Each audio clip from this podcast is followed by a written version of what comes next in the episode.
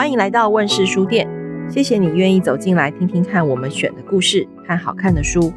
也许昨天还在你脑袋里盘旋无解的问题，今天就可以在这里找到答案。但是听说我们也可能让你带走更多的问题哦。总之坐下来听个故事再走吧。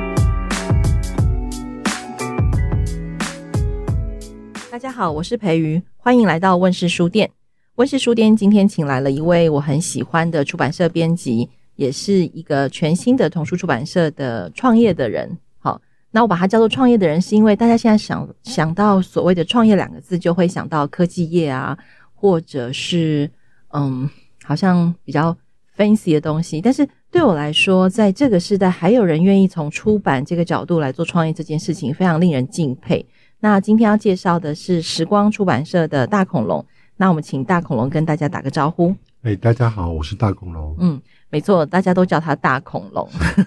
所以如果你以后有机会呢，看到大恐龙这三个字，就可以想到他是时光出版社的大恐龙。好，我今天啊邀请大恐龙来聊一聊时光出版社所选的这些书。那大恐龙说他其实不太知道怎么跟大家分享他的选书理念，我们刚刚在讨论的时候，所以我们就决定呢，从每一本不同的作品来聊一聊这本书，然后也用这个方法来认识出版社。你觉得这样好不好？好啊。好，那我手上拿的第一本书其实是时光的创业作品哦，然后也是我自己看到的时候整个起鸡皮疙瘩的作品。然后我非常讶异，就是对一个全新的出版社来说，怎么会选这本书？它的书名叫做《白猫黑猫》，它是一个日本的作家菊地知己做的，然后由明雅老师翻译的作品。我先说一下，我第一次看到这本书的时候，我觉得你非常的勇敢。因为从台湾的小学的美术教育开始啊，画黑白基本上就是一个非常挑战老师，然后甚至呢，它线条非常凌乱。如果你用很多想要得那个什么儿童美术奖的作品来看的话，它非常凌乱。然后呢，故事乍看之下你会觉得好像不知道它结构在讲什么，然后它的跨页的处理篇幅也很长，好，那个长度也很长。那我们自己是读绘本很多年的人，我们会觉得哇，完全看出这本书的精彩。但我很好奇，你在选这本书的时候，你是怎么想象你的读者，或者是你希望你的读者用什么角度来认识这本书？其实我倒过来讲，就是我在做选书、在做出版的时候，我好像没有特别想象，就是我的读者是怎么样，因为我小时候其实没有读过太多的绘本，或是没有读过什么样的童话故事，大概就是格林童话。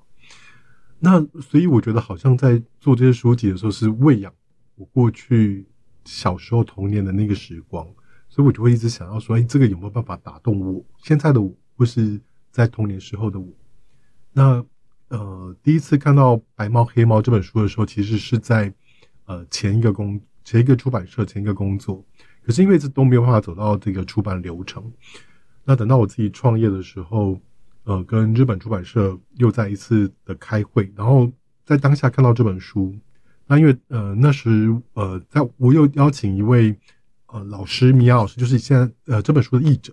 跟我一起去，因为我不懂日文，然后他就当下念了这个故事给我听，我就非常喜欢，就跟出版社说，跟日本说我要出版这本的中文版。那我觉得我也很幸运，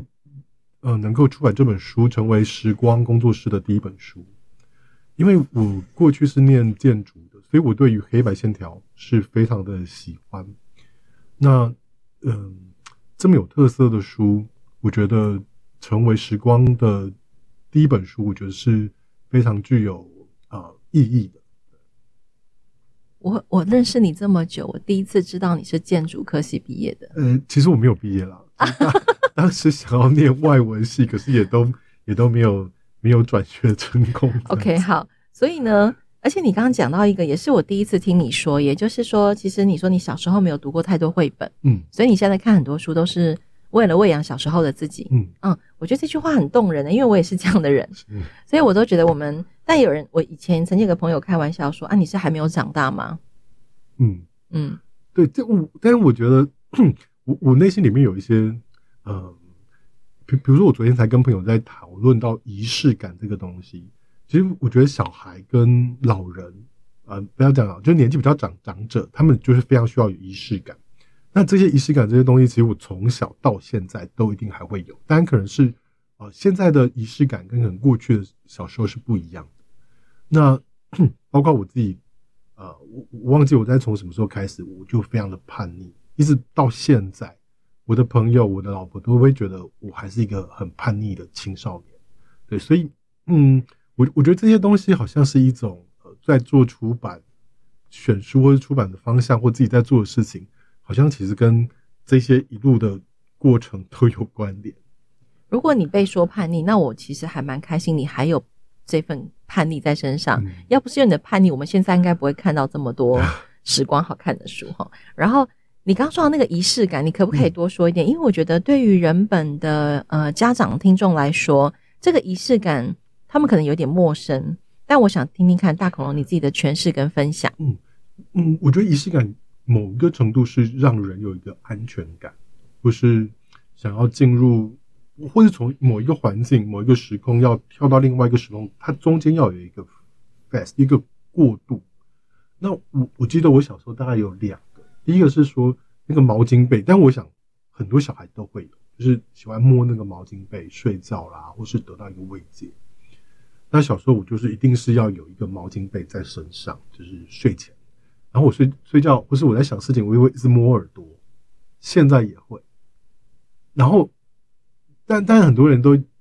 我爸妈都会觉得说好像是喜欢摸自己耳朵，其实不是，我喜欢碰触那个冰凉的感觉。对，就是耳朵如果冰冰的会摸起来就觉得我好像还活着，因为我的手可以感到那个冰冷这样子。然后我现在的仪式感是，即便我去到别的地方回到家，比如说去高雄台南出差回到家里，我一定还再怎么晚我一定还要泡一壶茶喝，我觉得我才有办法觉得说我今天结束了。如果我们是一般人就会问你说你泡茶不会睡不着吗？我觉得泡了茶反而比较好睡，没有喝茶我觉得我没办法睡觉。我觉得有意外的巧合，因为我也是回到家一定要泡一壶茶的人。我的小孩就问我说咖啡因对你无伤吗？我就说有了咖啡因我反而睡得更好。但我知道如果现在有那个听众你现在是医生，绝对不要骂我们，不是在做错误的教育哦。其实我们在谈到仪式感这件事情，因为我觉得你刚刚讲的这个样貌啊，就可以在你选的书里面看见很多这样的感觉。例如说我们刚刚有谈到一本书，但因为你谈到仪式感，所以让我想到它就是挖地穿衣服。其实我们刚刚本来 Ray 好没有要先谈这一本，但因为你谈到了仪式感，所以我一定要讲一下挖地穿衣服这本书呢，是张淑琼老师的翻译。那我先说我非常喜欢这本书的翻译，但是呢这个角色挖地这个角色其实我之前不认识他，然后我其实在你选了这本书做中文版之后呢，我一打开它，我觉得他真的太有趣太可爱了，他在做的事情完全就是一个小孩的日常。对，唯一不正常的就是他的妈妈对他的态度非常的不正常。我们来说一下怎么不正常，我们让大恐龙来说说看。就是这个故事其实就是讲这个挖地，他看到他在睡觉，然后突然间就是发现说外面在下着雪，他觉得很兴奋，想要去外面玩雪。那通常遇到这种情况，家长一定是禁止，会觉得说这时候根本是应该要睡觉的时候啦，而且外面这么冷，然后你不应该这时候出去，外面可能因为下雪会有一些危险什么的。可是妈妈只有讲说这时候应该是要睡觉的时候。那可是挖地他就是坚持自己的想法，认为不，我就是要出去玩。那遇到这种情况，那我想父母亲一定会有更多的强烈用比较威权式的方式告诉他说不行，可是妈妈却没有。那没有，可是我觉得妈妈真的很厉害，她用了某一种方式，她就是因为挖地出去，然后她可能我们想到你要出门应该是要穿个鞋子吧，他可能就穿鞋就这样出去。那他穿了鞋，可是妈妈就从他出去之后，妈妈才会喊说你是不是忘了什么东西，然后他发现我忘记穿裤子。对，他忘了穿裤子。对，但青蛙不穿裤子，大家可以不要担心。然后上衣，对，上衣，然后外套。但妈妈不是一次说欸，对，妈妈分次说。 嗯，我觉得分次说的方式就是让孩子就是不断去检视他自己到底有什么东西没有做好的，没有做到的。那如果妈妈一次说太多，我想这个小孩一定会觉得怎么会有这样子啰嗦的妈妈啊。对，而且当下挖地已经急着要出去玩了，对不对？而且啊，你知道这本书为什么我刚刚说仪式感，我就想到他。我觉得挖地在那个穿第一次，然后又被妈妈叫回来，把所有身上的东西都脱了，再重穿，然后再出去，再回来，再重穿，那个一次一次来来回回在做的事情啊，你可以看到妈妈既没有不耐心，小孩也没有不耐心，但是在那个来来回回的过程当中，就像你讲的那个挖地好像在检视自己，看见自己，理解自己，然后同时也把自己跟妈妈之间的连结就透过这样的互动就产生了。 而且我可以想象，如果妈妈现在告诉他有一种冷叫妈妈觉得你很冷小孩应该会超生气，对不对？所以我也在想说，那个为什么下雪了就要出去看雪这件事情，它其实是一种小孩认为很重要的一种仪式的感觉，对不对？我们大人看到雪可能觉得很浪漫，对，但小孩看到雪就是要玩。那这个东西真的好有趣哦。然后我刚刚跟大恐龙聊了一下，就是这本书你说他在美国有一系列的故事，对，应该是有27本吧。27本，那你现在台湾只出了第一本，对啊。你选这本的原因是什么？因为我觉得他在告诉，其实我看到的只是觉得说那个爸妈的角色其实蛮好玩的，爸爸其实都没有在说谎，对，他一路打呼到底。真的那个听众朋友，你们一定要去找这本书来看齁。但是我相信那个很多妈妈在收音机旁边听应该就说，对，爸爸是猪队友然后就是妈妈要负责处理所有就是孩子的事情，然后处理的方式，我觉得妈妈其实是一个很有智慧的，对，超级有智慧哦。但是其实妈妈在中间也有提醒挖地，然后一刚开始也有提醒挖地，但自始至终其实妈妈的表情都是带着笑容的，然后虽然也有那种扯破喉咙啊，就是回来啊这样子，但是挖地跟妈妈的互动其实非常的温暖欸。然后我本来以为这本书应该会很受台湾读者的喜爱，是因为画风很可爱，对不对？但目前来大恐龙说一下。目前看起来就是销售的很普通这样子。我猜想啦，我们刚刚在聊天，我在猜想是不是因为他的故事太日常了，就是穿衣服脱衣服，穿衣服脱衣服，穿更多的衣服脱更多的衣服，然后穿更多的衣服脱更多的衣服，然后到了外面之后呢，待一下下，小孩就又回来了，然后继续爬回床上去睡觉，然后故事就结束了。我在猜想会不会台湾的读者，不管是因为关于销售这一段其实就会跟爸爸妈妈有关系，或者是很多书讲的选书的评审齁，我在猜会不会大家觉得这样的故事太日常太普通，然后不知道在讲些什么东西。我想应该是就是台湾的阅读习惯可能跟家长真的有很大关联嘛，因为买书的是家长，那家长都希望孩子能够从阅读里头，从这本书里头可以读到什么样就是发人省思的意义。那这本书可能真的是太日常了啦，就是妈妈跟孩子之间的对话，然后穿脱穿脱，他们会觉得这个小孩子没有学到什么但我觉得其实可以看得出来，挖地他们的家庭教育其实非常的成功的。因为如果有一些状况的家庭，可能光是这样来来回回，小孩就很火大了，可是挖地还是很顺服很乖的，认为说对，我在冬天出门我就是应该穿戴这些东西，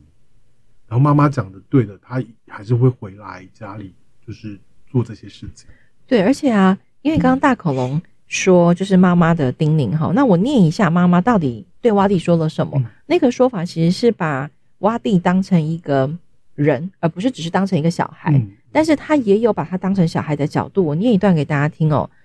他说，挖地，妈妈大声喊着，什么事？挖地也大声回答。妈妈就说，你是不是忘了穿上什么啊？然后每一个段落就都是这样欸。他让小孩去想，你是不是忘了穿上什么？我觉得光是这个问题式的写法其实就很像我们在人本里面一直跟大家提醒的，就是对于小孩让他学习关注自己这件事情，其实是在人的发展中非常重要的一环。但妈妈并不直接说，但依然表达她的关心。对，我觉得这件事真的很棒。所以我猜想我们完全可以想象，也许爸爸妈妈在这本书里面看不见你刚刚说的直接的启发或者是学习意义。但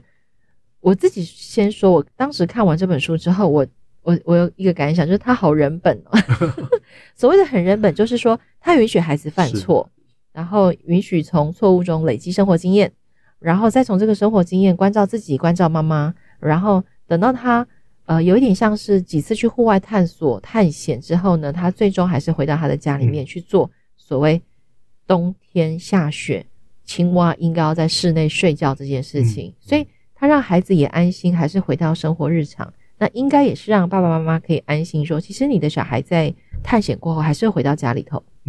对，还是回到一个让他感觉到有安全感的地方。所以我真的觉得这本书卖不好，让我有点觉得有点可惜，所以我一定要好好再说一次它的书名，它叫做《挖地穿衣服》。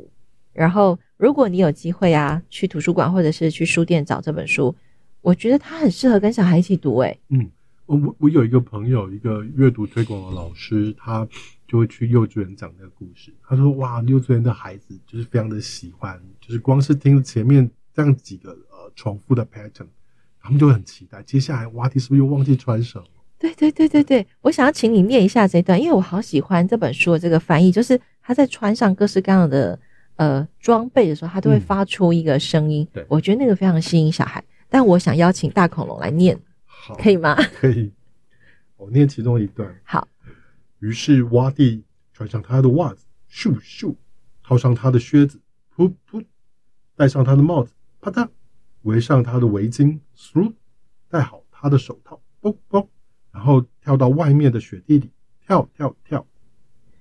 好，很可爱吧，各位听众。我觉得这本书啊，一定要跟小孩好好读。然后如果大人自己呢，其实大人的日常应该也会有很多这种要一直重复做的事情，或是自己忘记了，然后又回过头来，搞不好还会嘲笑一下自己哈。所以我觉得这本书大家一定要认识它。那我们再回到第一本刚刚说的，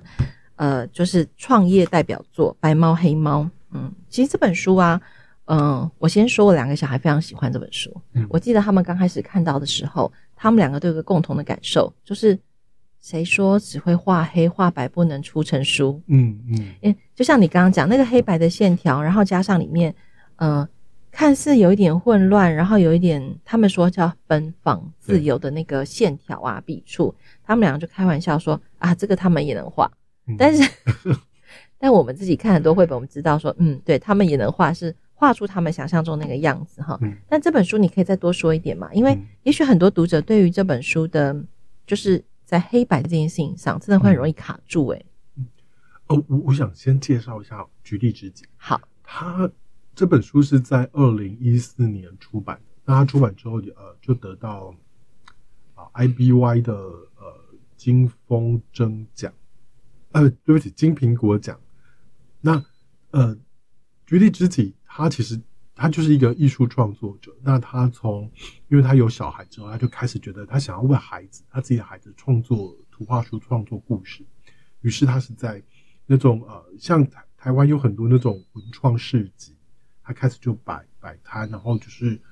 做自己的小书，或是做一些小卡片。他画最多就是猫。然后刚好日本的那个学研社的编辑就去逛这个市集的时候，就遇到了菊地知己，然后看到他画的这个白猫黑猫的这个小书的故事，他就非常喜欢，然后就跟菊地知己在讨论，希望把它做成书籍，做成就是一般正常尺寸的这个绘本这样子。那菊地知己他在画猫的过程，他其实是画了300多幅，再去挑出他觉得合适在这本书里面呈现猫的表情，猫的动作。所以虽然我们看到的是一个很奔放很自由的线条，但是它这个背后呢，其实是因为创作者他花了非常多的心思，他在揣摩，在思考他怎么样的下笔，然后他的动作要怎么表现。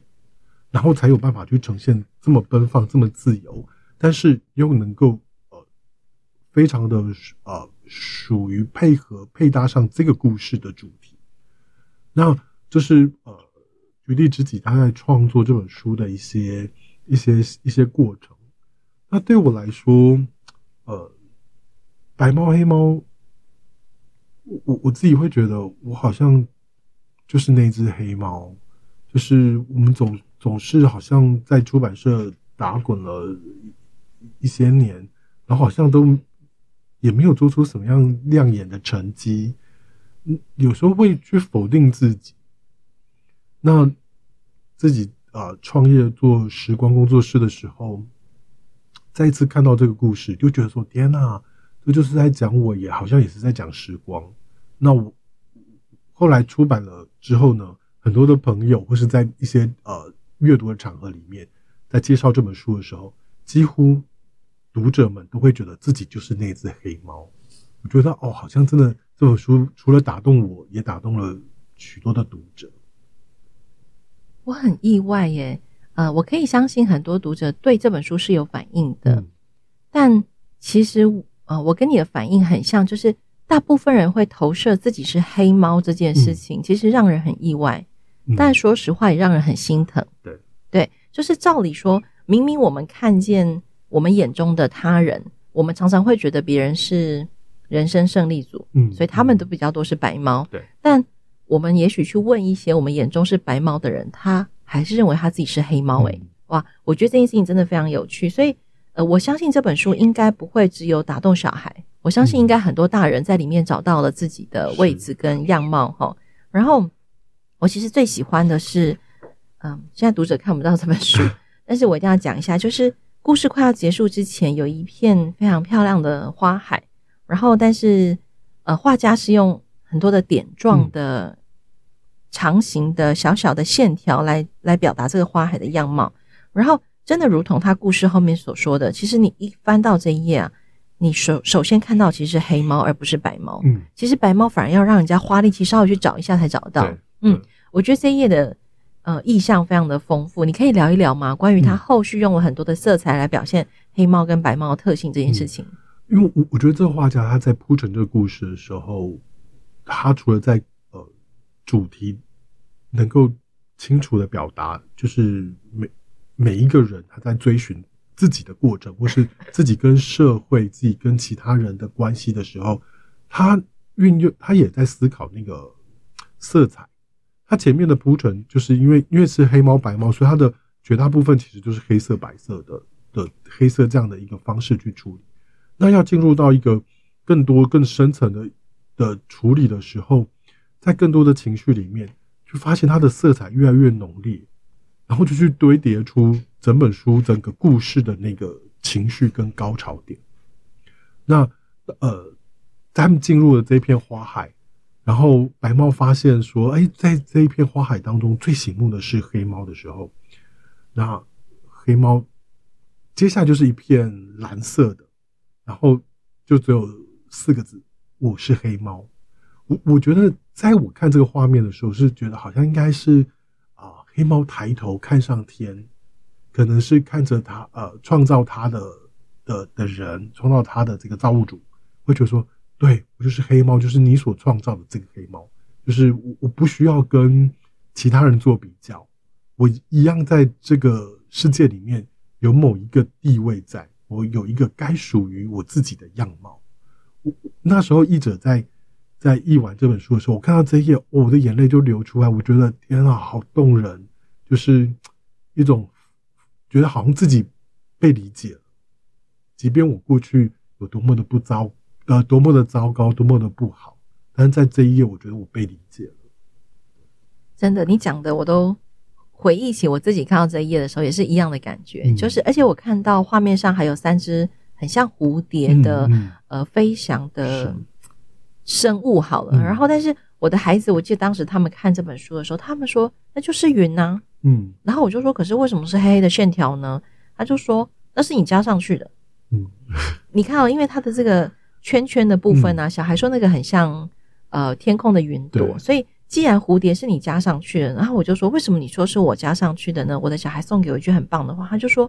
就好像你在这里告诉你自己我是黑猫，所以其实是你自己决定你怎么看这个世界。然后所以我真的觉得这本书哦超厉害，就是怎么可以用看似这么简单的故事，然后去表达一个对于自己的理解，然后对于这个世界的理解。然后我觉得这也一直是在人本教育基金会里面我一直想要跟大家分享，就是每一个小孩或是你身边每一个大人，他都有他本来的样子，或者是说他努力在这个社会上，在家庭中，在学校中努力求生存的样子。但如果有人可以理解他那个天生的特质，或者是他当下的喜怒哀乐，我相信每一个人应该都可以活得更开心，对不对？这样讲这本书就很有教育意义哈。应该是说我知道台湾很多读者跟老师可能会很希望啊这些书他们能够直接的帮助小孩，这个我们完全可以理解。但我常常做一个比喻，就是说如果有一些药他吃了是可以直接对症下药的，例如退烧药、肠胃药，那有一些绘本就比较像是那样子的特效药。但有一些绘本我觉得它比较像中药，就是要长期服用，要长期服用而且呢你不见得会立刻看到它的效果，但是呢只要你找到好的中医，然后你要的方法吃对了，其实在一段时间之后你会长出一些也许不在你预期之内的效果，这样。那我觉得时光的书，就是大恐龙选的书，真的都有这种神奇的功能齁。然后我真的非常喜欢你的选书。那我们今天就先介绍了白猫黑猫还有洼地穿衣服，那最后在结束前，大恐龙有没有什么话再跟大家分享关于你的选书或者是今天这两本书？我可以讲白猫黑猫再多讲一点点嘛？当然，就是我们可能会一直很关注到黑猫，但其实白猫也是一个关键。通常如果我们有好朋友，那我觉得好朋友之间其实有一种竞争的心理在暗地较劲的那种意味。那如果其中有一个就是你的朋友他的表现比你好的时候，你开始会产生嫉妒，然后如果他的家境又更好，他几乎是人生胜利组，那可能到最后会是渐行渐远。白猫集这个千万的恩宠于一身，但是当黑猫离开那个城市，离开大家的这个关注的时候，他自己一个人离开哦，白猫是亦步亦趋的跟在他后面，也没有多讲什么。我觉得这是一个很不简单的一件事情，因为白猫他得到了许多人的喜爱，他也知道自己在许多方面可能真的比黑猫优秀。可是当他的朋友，他的黑猫心情不好的时候，他其实是跟在他旁边，然后帮助黑猫找到他自己。我觉得这是一个，也是一个非常的正向，一个很对白猫来讲也是一个很重要的一个朋友。我把最后一段念给大家听。好，就是有一只白猫和一只黑猫，白猫喜欢黑猫黑黑的毛，黑猫喜欢白猫白白的毛，这两只猫经常待在一起。就呼应了刚刚大恐龙说的，就是白猫它对于黑猫的态度跟陪伴这件事情真的很重要。好，那再提醒爸爸妈妈哦，我觉得陪伴其实比起协助更重要。其实我们不要破梗好了，但是我真的要说，就是白猫在这里面啊，虽然大恐龙刚刚说了他对于黑猫的关注其实是很令人动容的，但如果你去细看，其实白猫并没有特别做任何事哦，也没有特别说出好像想要安慰他的话。所以这件事情呢，这本书我觉得真的很值得大家细细品尝，然后慢慢体会。然后那还有没有要补充？就其他就想让读者在书里头去看到更多的东西。我觉得我们讲再多真的是还是要拜托大家，用拜托这两个字怪怪但是真的就是拜托大家把书拿起来，然后给他一些时间，给你自己一些时间。我觉得跟书最好的互动方法真的不是听我们说，我们只是那个把门打开，但是把书打开的人是各位。那你把书打开，有机会看到更多东西，然后有更多收获的一定会是各位。那今天谢谢大恐龙，我们之后还会有更多时间跟大恐龙聊一聊时光的作品。谢谢。